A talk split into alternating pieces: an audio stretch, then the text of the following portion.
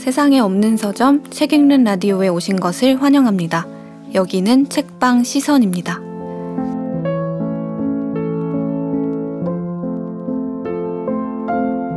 네, 안녕하세요. 가벼운 마음으로 와서 시 한 편 읽고 가실 수 있는 책방 시선에 또 오늘도 이렇게 와주신 두 분, 두 분 나와주세요. 아키입니다. 네, 안녕하세요. 하멜입니다. 예, 안녕하세요. 네. 그동안 잘 지내셨고요? 네, 네. 예, 오늘도 이렇게 와 주셔서 네, 감사합니다. 가볍게 왔습니다. 예, 아무것도 안 들고 오셨죠? 네. 네, 네. 네, 책 가방도 없어요.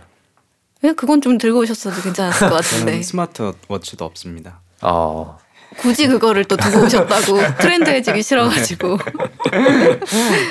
네 오늘도 이제 시 얘기를 해보려고 하는데 네. 먼저 들어가기에 앞서 아, 네.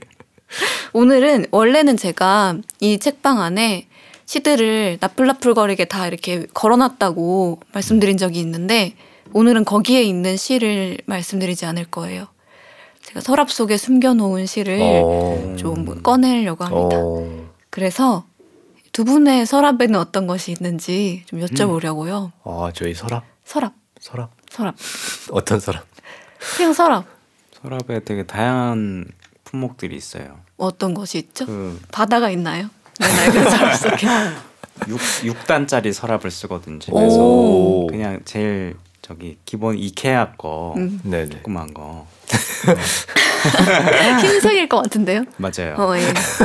어, 그 되게 어떻게 단? 단순해요. 1층은 뭐 그런 문구류, 음. 어, 2층은 또 뭐 이렇게 화장품 같은 것들, 전 3층은 전자제품, 음. 뭐 이런 이렇게 돼 있습니다. 어, 음. 정말 다양한 것들이 있네요. 네. 어, 그러게 무슨 그 쇼핑몰 보는 것 같아요. 음. F로 시작되는 쇼핑몰 보면 1층에 뭐 2층에 뭐 이렇게 적혀 있었던데. 그 그보다는 짐을 거기다가 다 몰아 넣어놔서이지 않을까 음. 싶어요. 음. 아, 밖에 서랍에. 꺼내놓지 않고. 아, 제 서랍은 케이블이 굉장히 많네요. 아, 전선이요? 네, 네. 어. 음. 그 충전 케이블부터 시작을 해가지고 얼리 어답터다운 어. 서랍이네요. 아니요 진정한 얼리 어답터라면 이제 선이 점점 줄어들어야 될 텐데 네, 저는 아직은 얼리 어답터가 되지 못해가지고 네, 선이 아직 많습니다. 어. 그러면 그러면 음. 지금의 집 말고 예전에 사시던 집이 있잖아요, 다들 학창 시절을 음. 보냈던 음. 그 집에도 서랍이 남아 있나요? 어 있을 것 같아요. 거기엔 뭐가 들어 있어요? 어, 되게 약간 심리치료 받는 느낌. 뭐가 있을까요? 기억이 잘 안 나는 것 같아요. 거기에는 기억을 떠올려 봅니다. 뭐가 있을까? 거기에는 저는 그거 있었는데 CD 어, 음악 CD랑 음. 그때 공 CD 구워서 이렇게 어, 뭐 이렇게 음악도 굽고 게임도 굽고 막 이랬던 것 같거든요. 어. CD가 굉장히 많았어. 그 읽을 수 있는 그 CD 롬이어야 되잖아요, 그죠? 그죠 옛날에는 그게 음. 그런 CD롬이 기본적으로 있었죠. 생각, 지금 곰곰이 생각해 보니까 거기다가 그런 비밀스러운 것들을 많이 숨겨놨던 것 같아요. 어릴 때 음. 어, 일기. 몰래 산 이어폰 같은 거 어. 세뱃돈 모아서 산 왜, 왜 몰래 대단한? 곳으로 사셨나 봐요. 그냥 몰래 몰래 샀어요. 말 안 하고 어. 부모님께 말 안 하고 그런 것들 음. 막 사진 같은 것들 음. 어. 나만의 것 약간 이런 거. 성적표도 막 있을 거 같고 찾아보면 어. 그 부모님이 다, 다 보셨을 것 같은데요. 선조편 좀 자랑스럽지 않나요? 아키는? 아니면 뭐 숨겼어요. 어. 거기다가 역시 만족을 못. 자랑하기 싫어가지고. 아 겸손한 분이셨어요. 그렇죠. 저도 최근에 이제 본가에 가가지고 그 방이 아직 남아 있는데 쓰지는 않죠. 거기에 있는 짐들을 좀 정리를 하다가 정말 뭐가 많더라고요. 음. 뭐가 많고 심지어 제가 예전에 한번 정리를 하면서 어떤 노트에 아 이 부분은 남겨놔야 돼 하고 이렇게 찢어서 보관하는 것들도 이미 남아 있고 음. 그걸 다시 다시 보니까 아 그때 내가 왜 이걸 남겨놨었는지도 너무 기억이 잘 나고 음. 굉장히 막 예전 정말 초등학교 학 학급 인원 명부 막 이런 거 있고 독감 맞았나 안 맞았나 막 어. 별게 다 남아 있더라고요. 네네. 그래서 음, 그 서랍에 남겨져 있는 것들이 그 서, 매일매일 쓰는 걸 수도 있지만 가지고 있기는 하지만 쓰지 않는 것들이 주로 저는 서랍에 들어가 있는 것 같아요. 음. 항상 쓰는 거는 밖에 나와 있고 그렇죠, 그렇죠. 예, 언젠가 아 이런 게 있었지라고 음. 하지만 버리지 않는 것들. 음. 그래서 오늘은 서랍 안에서 시를 꺼내서 말씀을 드린다고 한 것이 이 시가 시인의 서랍 안에 있었던 시 이기 어. 때문이에요. 음. 어, 밖에 나와가지고 시로, 시집으로 묶여서 사람들에게 출간된 시가 아니라 어, 시인의 서랍에 남겨져 있던 시를 꺼내서 다시 한번 책으로 만든 그런 음. 시이거든요. 네. 네. 그래서 이 시인이 무려 노벨상을 받은 시인인데 어. 그 노벨상을 받았을 때 연설에서 음. 이제 이런 얘기를 하셨어요. 처음 시작하면서 연설에서는 늘 첫 마디가 제일 어렵다고 생각됩니다. 자, 이미 첫 마디는 이렇게 지나갔군요. 라고 하면서 음. 하지만 다음 문장, 그 또 그 다음 문장도 마찬가지입니다. 왜냐하면 나는 다른 무엇이 아닌 시에 관해서 말하려고 하기 때문입니다. 어. 라고 시작을 하면서 어, 시인들에게 직업이 무엇인지 물었을 때 스스로를 문인이라고 하거나 자기가 하고 있는 다른 일을 먼저 언급하는 경우가 많다고 해요. 음. 그리고 뭐, 뭐 관공서에 가서 직업을 이야기할 때나 혹은 버스에서 동승한 승객이 지금 내가 이야기를 나누는 사람이 시인이라는 말을 들으면 아, 다른 직업들처럼 그냥, 아 그렇구나 당신은 음. 그런 일을 하는 사람이군요라고 받아들이는 게 아니라 그 사실을 가볍게 의심하거나 뜻밖이라는 듯 놀라는 반응을 보인다고 음. 네. 그러면 그렇게 이제 얘기를 해 주시면서 그래서 시인이 시인이 시인이라고 말하는 것 그리고 음. 시에 대해서 얘기하는 것을 어느 정도는 좀 부끄러워하는 마음을 가지고 있는 것 같기도 하다라는 음. 얘기를 해 주셨어요. 그래서 이 시라는 게 또한 대부분의 사람들에게는 그 서랍 속에 있는 무엇인 것 같다는 생각도 들거든요. 음. 그래서 뭐 다른 책이나 혹은 다른 취미보다도 조금 더 서랍 안에 있는 것 같은 느낌도 들기도 하고요. 그래서 이 시인은 어 비스와바 심보르스카입니다. 아, 네. 네. 음. 유명하신 분이죠.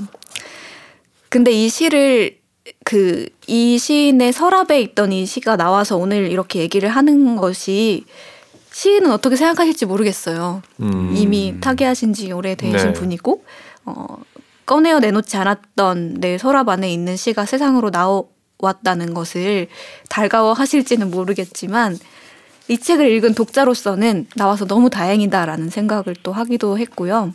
음. 네. 그래서 이 시가 왜 서랍 속에 있었고 어떻게 어, 세상에 나오게 되었는지를 좀 말씀을 드려야 될 것 같은데 비수아바 심부르스카는 그 폴란드의 시인이죠. 네. 그래서 폴란드에 살았다는 것만으로도 그 2차 세계대전 당시에 독일의 강제 점령, 유대인 대학살 이런 것들을 겪었고 전쟁 직후에는 사회주의 체제로 전환이 되면서 그 당에서 요구하는 시들을 또 그 사회주의 정말 선동적인 색채가 많이 담긴 시들을 써야 했던 그런 시기도 있었고 그래서 그렇게 낸 처음에 두 권의 시집에 대해서는 어, 이 작가가 나중에 그것이 번역될 때에 그 초기 두 권의 시는 번역하지 말라고 했을 어. 만큼 조금은 이제 자신이 쓰고 싶었던 시보다는 다른 시를 음. 혹은 한쪽으로 너무 편향된 시들을 써야 됐던 시간도 있으셨고 음. 그래서 나중에는 정치적인 시는 신문 기사 정도의 수명가 수명밖에 가지지 못한다라고 단언을 하면서 어, 이후로는 조금 정치 개입과 문학에 관해서 거리를 일부러 두는 어, 식으로 시를 또 쓰기도 하셨다고 하고요. 네. 그래서 정말 그 파란만장한 역사를 겪으시면서 이제 시를, 시를 쓰신 분인데, 어, 초기에 이, 이 시집에 실린 시들이 거의 한 1945년, 6년, 7년 이때쯤 쓰여진 시거든요. 그래서 초기에 이 책 처음에 썼던 시들을 묶어서 등단 시집을 선보일 계획이 있었는데, 음. 그래서 그 시를 편집하기로 한 것이 이 남편인 아담 부어데크가 어, 편집을 해서 내보내려고 했는데 음. 결국에는 얘는 출간이 되지 않고 어, 그 중에 몇 편만이 이제 문예지를 통해서 공개가 되었다고 해요. 근데 왜 이 초기에 시집이 나오지 못했느냐 이거에 대해서는 이제 추측만 있을 음. 뿐인데 하나는 이 신부르스카라는 시인이 자신의 재능과 가능성에 대해서 확신이 부족해서 출판을 하려다가 그냥 철회했다. 어. 이런 설이 있고 또 하나는 사회주의 정권의 검열 때문에 음. 출간하려고 했으나 출간되지 못했다. 음. 혹은 어, 시인 자- 스스로가 이 시가 사회주의 리얼리즘이 요구하는 기준에 비추어 볼 때 출판이 안 될 거야라고 생각을 음. 하고 스스로 포기했다. 음. 이런 이제 설들이 있지만 네. 뭐 명확한 이유는 알 수 없이 출간이 안된 어, 초기의 시들이 있고 음.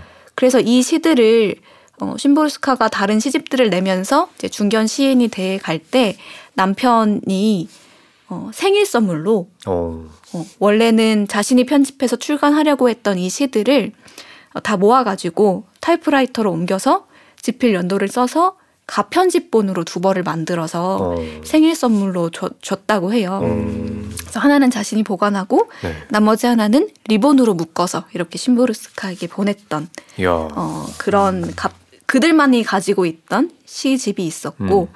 그거를 주면서도 이걸 받고서 어, 당신이 복잡한 마음이 되겠지라고 하면서 이렇게 또 편지를 써서 보냈다고 음. 하는데 그렇게 그 둘 사이에만 있었던 어, 시집이 2012년에 신보르스카가 타계한 후에 그 대리인으로 오랫동안 활동했던 그리고 현재는 그 신보르스카 재단의 이사장을 맡고 있는 미하우 루시네크 교수가 어, 이 시인을 사랑하고 그리워하는 독자들을 위해서 출간을 하기로 결정을 했다고 합니다. 음. 그래서 검은 노래라는 어, 제목으로 음. 엮여서 나왔고요.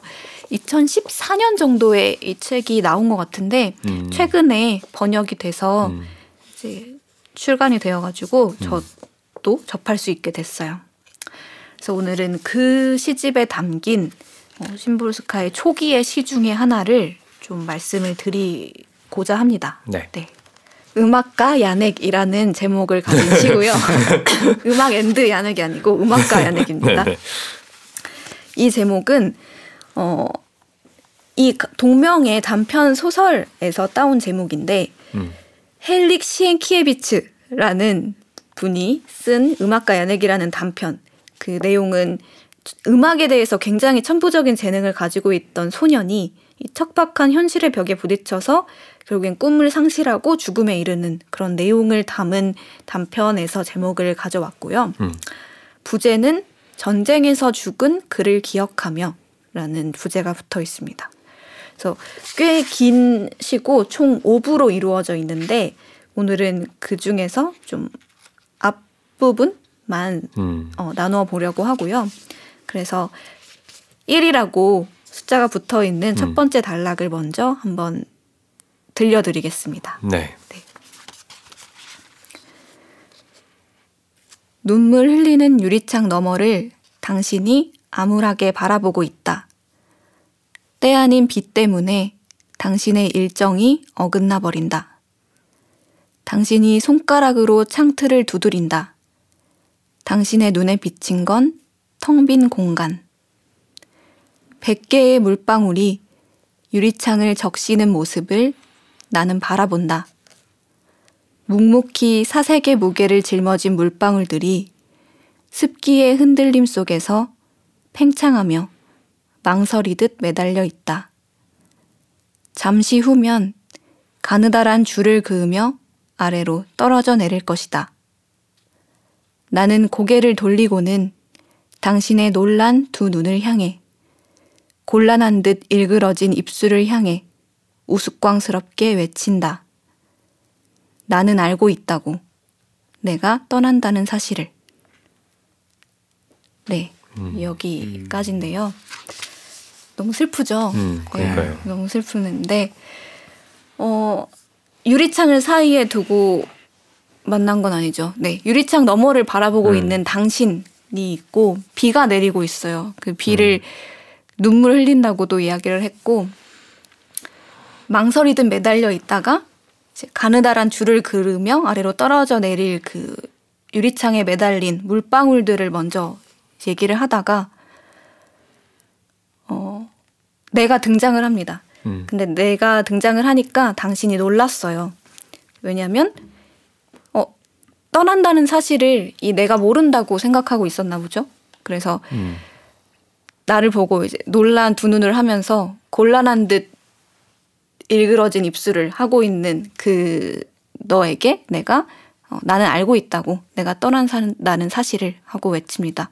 그래서 몰래 떠나려고 음. 했던 사람과 어, 기어코 이 사람이 반가워하지 않을 걸 알면서도 그 사람을 배웅하기 위해 어떤 곳에 이제 간 사람이 만난 장면이 나와 있어요. 음. 근데 이게 때 아닌 비 때문에 당신의 일정이 어긋나 버려서 아마 이 두 사람이 만날 수 있지 않았을까. 음. 그렇지 않았으면 이미 이 사람이 떠난 후에 도착하지 않았을까 이런 생각도 들어요. 그래서 비 때문에 일정이 어긋나 버렸고 그래서 주어진 약간의 시간 동안에 이 두 사람이 이제 음. 마지막 인사를 또 할 수 있는 시간이 주어진 것 같, 같고요. 음. 네, 다음으로 좀 넘어가 보겠습니다. 네, 그래서 네. 두 번째 어, 이 이라는 숫자를 달고 있는 부분을 한번 다시 또 들려드릴게요. 네. 낮이 조용히 식어간다. 저녁은 서늘할 것이다. 산들바람에 우리의 이마가 식는다. 목소리가 잦아들고 목소리가 찢긴다. 큰 소리로 부르는 게 힘겹다. 한숨으로 묻는다. 돌아올 거야? 내일? 이별의 시간이라고 촛불이 적는다. 밀랍으로 빚은 눈물방울로. 천정까지 닿을 듯한 당신의 거대한 그림자가 한 손을 번쩍 들어 올리며 거수경례한다. 돌아올 거야. 바로 내일. 네. 음. 이렇게 음. 두 사람이 인사를 하는데 음. 그 천장까지 닿을 듯한 당신의 거대한 그림자가 한, 한 손을 번쩍 들어 올렸다고 하는 걸 보니까 이 사람을 마주 보고 있는 것 같진 않아요. 음. 음. 그 그림자를 쳐다보고 있는 거죠. 아마 어 바로 볼 수는 없어서 뭐 고개를 숙이고 있는 동안에 이 사람의 행동을 그 그림자를 통해서 보고 있는 것 같은데 거수 경례를 하는 걸 보니까 아마도 군대에 가나 봐요. 전쟁하러 가는 것 음. 같죠. 그러면서 이제 두 사람이 이렇게 대화를 하는데 한숨으로 묻는다라고 하면서 돌아올 거야 내일 하고 물을 때 이 말줄임표가 돌아올 거야 다음에 내일 다음에 이렇게 길게 음. 여운이 남아 있어요. 음. 어떤 사람하고 이제 배웅을 한다고 했을 때 그럼 당연히 돌아올 거라고 생각하면 그냥 잘 갔다 와 하잖아요. 묻지 않고 뭐 몇 시쯤 와? 밥 먹고 와? 뭐 이렇게 하겠죠. 음. 근데 돌아올 거야? 라고 이렇게 음. 여운이 길게 묻는 걸 보니까 당연하게 돌아올 것 음. 같지는 않은 어떤 네. 곳으로 이 사람은 가는 것 같고 그치만 이 사람은 이제 돌아올 거야 바로 내일 하면서 거수격리하고 인사를 하고 가게 됩니다. 음.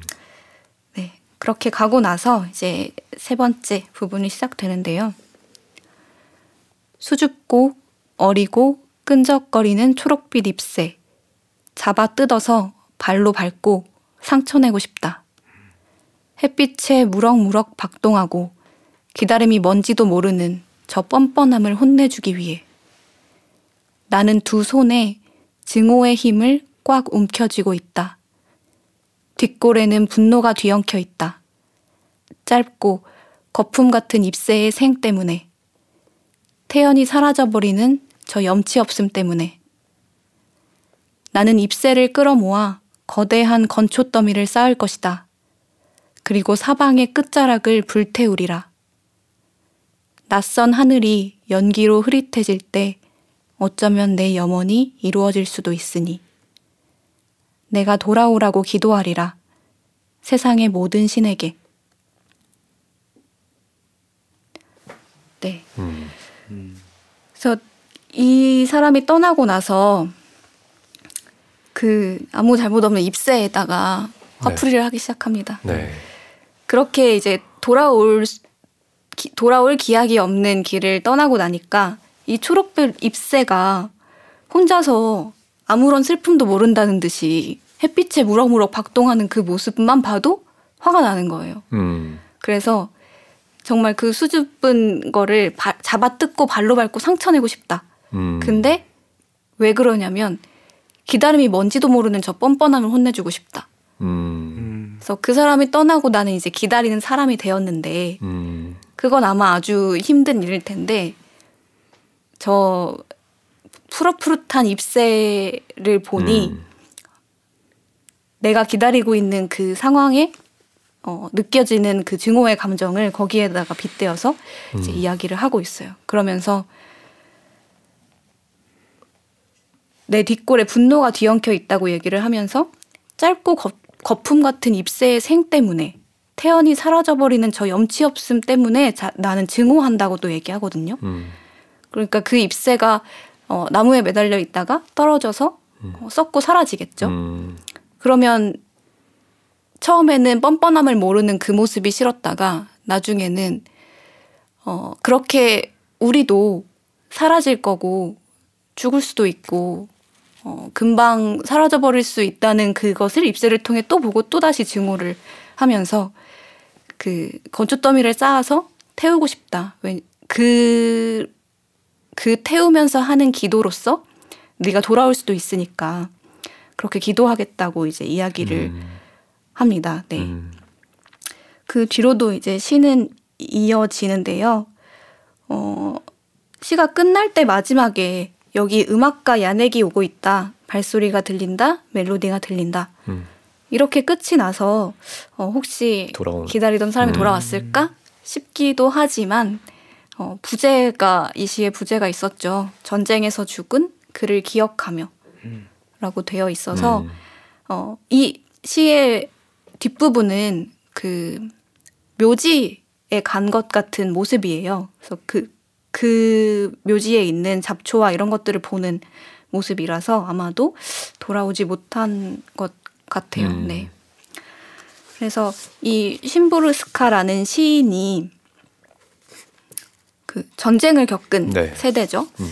근데 이 시를 옮긴 어, 분의 옮기- 옮긴이의 말을 보니까 그게 궁금했대요. 심보르스카가 전쟁 세대임이 분명한데 다른 작가들과 달리 그 2차 대전의 체험을 노래한 시들이 거의 발견되지 음. 않는 게 어, 의아했다. 음. 근데 이 검은 노래라는 시가 발표가 되 시집이 나오고 나서 그 해답을 비로소 찾은 것 같다. 그 빈칸을 채운 것 같다. 음. 전쟁에 관한 시들이 대부분 그녀의 어, 서랍에 있었고 또 쓰레기통에 버려져 있었다고 음. 어, 얘기를 하거든요. 근데 저는 사실은 이 쉰브로스카의 시 안에 전쟁을 얘기한 시들이 많다고 생각했어요. 음. 음. 왠지. 근데 그게 아마 이 이제 얘기들을 듣고 읽고 나니까 아, 내가 이분의 이미 알고 있는 그 배경 지식과 아. 언제 어느 곳에서 살았는지 때문에 그 시, 시들 안에서 아예 없을 수는 없잖아요. 그 음. 체험들이. 그래서 조금 조금 들어가 있는 그것들을 되게 크게 느껴서 아, 전쟁 시인이라고 내가 생각을 했었구나. 음. 하지만 실제로 시들을 바라보면 정말 그 다양한 얘기들을 하고 있고 오히려 삶과 진짜 생에 대해 얘기를 하고 있고 어 그리고 굉장히 자, 정말 자신만의 언어로 그 도, 굉장히 새로운 시선으로 이야기하는 시들이 훨씬 더 많고 이 전쟁의 체험을 직접적으로 얘기하는 시들이 그 비중이 많지는 않은 것 같더라고요. 네. 그래서 이 시를 보면서 어그 신부르스카가 했다고 하는 이제 이야기도 있었는데 어 다른 이제 동료의 동료 시인들의 시를 읽으면서 내가 그들처럼 전쟁의 체험을 생생하게 그려내지는 못한다는 사실을 실감했다. 그래서 그들이 쓴 이야기에 더 이상 보탤 수 있는 건 아무것도 없었다라고 어, 이야기를 하기도 했다고 합니다. 음.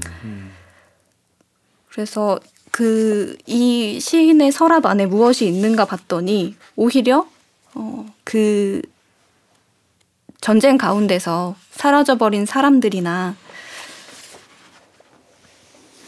남은 사람들의 그런 그 개인적인 깊고 인간적인 그런 아픔들이 어, 시인의 서랍 안에 많이 남아 있었다는 게 또참 음. 마음이 아프기도 했고요. 네. 근데 이런 그 구절도 있어요. 방랑이라는 시에는 창틀의 안쪽에 연필로 힘겹게 그어놓은 눈금들, 아이의 키를 자, 재는 뻔뻔한 속, 손길, 위쪽을 살펴봐라. 더 이상 눈금은 없다.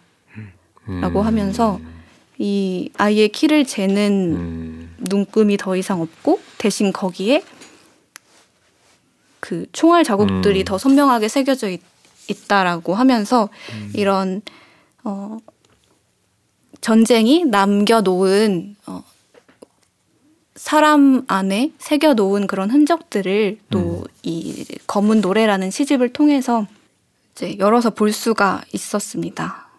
이 시인의 서랍 속에 있다는 것이 사실은 내보이지도 않았지만 어, 버렸다면 남아있을 수는 없겠죠. 그렇죠. 하지만 버릴 수도 없고 내보일 수도 없어서 간직하고 있는 것들이 이 정말 세계적으로 음. 유명한 시인의 서랍 안에 있었다는 어, 것을 또 알 수가 있었고요. 이런 시만 사실 있는 것은 아니고 굉장히 오히려 초기에 정말 순수하고 음. 재기발랄하고 이런 생각들이 담긴 시들도 많이 있어서 어, 어떤 시절에 쉼보르스카를 만나고 싶은 분들은 한번 읽어보시면 또 좋을 것 같아요. 음. 네. 시인이 그 처음에 이걸 좋아했을까 아닐까 막 이런 거 물어봤잖아요. 어, 음. 어 떨까요? 자신의 서랍을 누군가 열어서 다른 사람들에게 보여주는 음. 근데 어쨌든 저는 좋아, 좋았고요. 그리고 이 심부르스카 시인이 하, 그 하나의 시를 쓰는데 정말 몇 계절이 걸릴 만큼 음. 정말 정확한 단어를 그 안에 음. 쓰기 위해서 고민을 많이 하는 분이셨다고 해요. 그리고 첫 번째 시집이 어, 나오려고 하다가 나오지 않게 된 그 추측의 과정만 봐도 내가 시인이 본인에 대한 이제 확신이 없어서 이거를 내지 않았을 수도 있다. 이런 얘기가 나오는 걸 보면 이제 시인의 음. 어떤 시를 쓸 때의 태도나 그런 음. 걸알 수가 있잖아요. 그래서 이렇게만 생각하면 나오는 걸 좋아하지 않았을 것 같지만 이런 사람들에게는 음 그걸 열어주는 사람도 필요한 것 같아요. 음. 지금 이 재단을 음. 담당하고 있는 분이 이 서랍 속에 있던 원고를 세상에 내보이기로 했다는 거는 음. 아마도 가장 이 시인을 가장 잘 아는 사람이 한 선택이니까 음. 어떻게 보면 본인이 직접 하지 않아도 어, 뭐 사진을 찍어주는 사람 혹은 뭐 외투를 벗겨주는 사람이 또 필요하지 않았을까? 음. 그래서 그런 사람들 덕분에 어, 이 옮기는 분은 이 시집을 통해서 그 동안에 이 쉼보르스카라는 시인에게 있었던 어, 그 비어 있던 음. 어떤 퍼즐 조각 같은 게 맞춰진다라고 하니까 뭐 잘더잘 이해할 수 있게 되었다라는 거에서는 또 음. 좋아하지 않으실까 음. 싶기도 하네요. 그죠 서랍이 원래 그런 거잖아요. 뭔가 버리지 않으니까 그 서랍에 넣어놨을 거 아니에요. 진짜 뭔가 드러내기 싫었으면 음. 서랍 밖에 뭐 어떤 쓰레기통이라든지 이렇게 버렸을 것 같은데 그러지 않았다는 것은 누군가 열길 바란 수도 있을 것 같아요. 서랍의 속성 중에 하나가 열리는 거잖아요. 열리고 닫히는 거니까 내가 닫았으니까 누군가는 또 열어주길 바랬을 수도 있지 않을까요? 이- 이런 추측이 다 아. 부질없긴 하지만 네 그러지 않았을까. 그래서 이 각자의 낡은 서랍 속에 요새는 뭐 그 정말 물리적인 서랍이 아니더라도 음, 옛날 폴더에 막 남겨져 있을 수도 있고 음. 어. 그렇잖아요. 어, 열어보지 않는 외장하드 안에 막 너무 싫으네요. 지워야 되는데 빨리. 열어보는 재미가 있는 것 같아요. 진짜 지운 건 아니고 음, 뭔가 설레는 마음 같은 것도 있는 것 같고 그런 걸 음. 다시 열어볼 때 음, 뭐가 굉장히 지금 해안에 잠기신 아니, 그런 다시 그 본가에 가서 서랍을 열어보고 싶다는 생각이 들어요. 이미 다 비어 있으면 어떡해. 엄마가 다 버리셨고 네 청소를 하시면서 성적표를 다 이제 읽어보시고 역시 우리 아들. 또 뭔가 내가 기억하지 못하는 많은 것들이 있을 것 같은데 음. 그때 나이인 것 같, 음. 나이일 것 같고 그것이. 네. 이게 다 기록의 소중함 아니겠습니까? 음. 그렇죠. 내가 기억하지 못하는 네, 모습도 그 담겨 있을 수도 있, 네. 있으니까요. 그래서 네, 낡은 서랍 안에 무엇이 담겨 있는지 한번 또 생각해 보시면 좋을 것 같습니다. 그러면 이제 오늘의 책방 시선은 여기까지 마치겠고요. 본 방송은 네이버 오디오 클립, 팟캐스트, 팟티, 스포티파이 앵커 앱에서 들으실 수 있고요. 책방에 남기고 싶은 다양한 의견과 응원, 메시지는 네이버 오디오 클립 책 읽는 라디오 댓글에 기록 많이 해주시고요. 그 기록들을 저희도 보고서 어, 책방을 만들어가는 다음 책방을 준비하는 그 힘으로 또 삼겠습니다. 지금까지 세상에 없는 서점 책 읽는 라디오의 책방 시선이었습니다. 감사합니다.